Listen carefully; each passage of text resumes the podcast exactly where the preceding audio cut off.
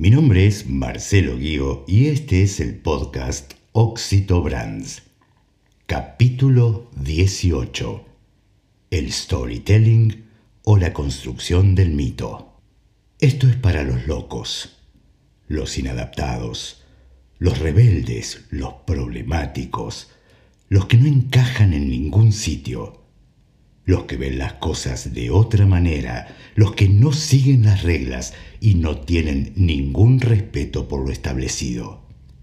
Puedes citarlos, puedes no estar de acuerdo con ellos, glorificarlos o vilipendiarlos.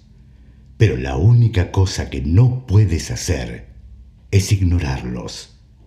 Porque ellos cambian las cosas, ellos impulsan la humanidad hacia adelante. Mientras algunos les ven como los locos, nosotros vemos genios, porque la gente que está lo suficientemente loca como para pensar que pueden cambiar el mundo, son los que logran hacerlo.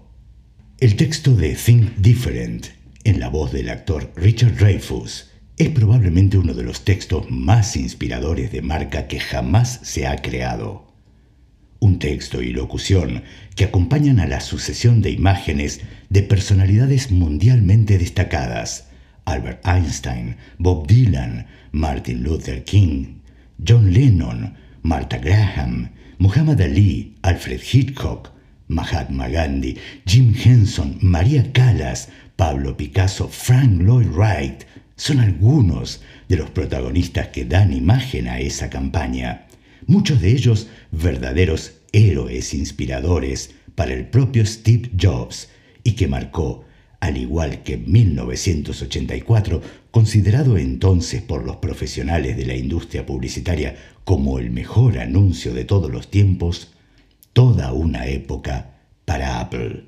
Y se convirtió en un modelo de mensaje de fuerte carga emocional que muchas otras marcas intentaron con mayor o menor éxito, replicar. La campaña Think Different representó un punto de inflexión en la cultura corporativa, al mismo tiempo que fue la primera campaña que intentó recuperar el espíritu Apple que Steve Jobs encarnaba en su regreso a la compañía que él mismo fundó luego de haber sido despedido en el año 1985. Think Different permitió recuperar los valores centrales de la marca al mismo tiempo que consolidó su compromiso y promesa con su propia comunidad de usuarios. Una campaña que volvió a dar un giro a la compañía y que, tal como afirmaba Jobs entonces, la pregunta clave no pasaría por si ¿podemos darle un giro a Apple? La pregunta sería ¿podemos hacer a Apple grandiosa otra vez? Una pregunta cuya respuesta está de algún modo en una comunidad que adhiere a la marca Apple no solo como usuaria de sus productos, sino como una comunidad conformada por miembros activos e integrados al modo de vida Apple. Habitualmente digo que una marca es una buena idea que cuenta una gran historia e invita a protagonizarla y compartirla. En un mercado en el que la sobreoferta de productos con similares características es moneda corriente, la construcción del mito o de una historia atractiva se ha convertido en un elemento diferenciador y fuente de construcción de valor. Considerado por muchos al storytelling como una nueva moda del marketing, a veces con algo de razón, cierto es que las historias alrededor de las marcas son una forma humana y cercana de narrar aspectos vinculados a los valores y creencias que dicha marca propone a sus diferentes audiencias. Es interesante ver cómo estas historias no son necesariamente resultado de una larga tradición o de una épica particular. Pueden ser simplemente el resultado de una circunstancia casual canalizada a través de una anécdota y a partir de allí convertirse en el motor inspirador de la marca.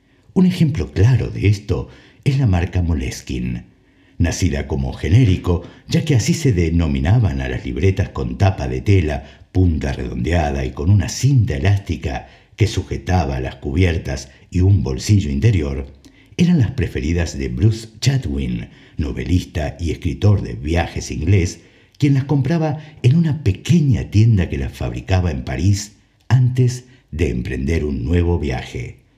También eran herederas de los cuadernos de similares características que utilizaban artistas e intelectuales, Van Gogh, Picasso, Hemingway, entre otros, desde hacía dos siglos. Cuando en 1986 el fabricante cierra la puerta de su taller, ubicado en Tours, coloca allí la leyenda El verdadero Moleskin ya no existe más, sin saber que ese cartel sería la piedra fundacional de la leyenda a partir de ese momento.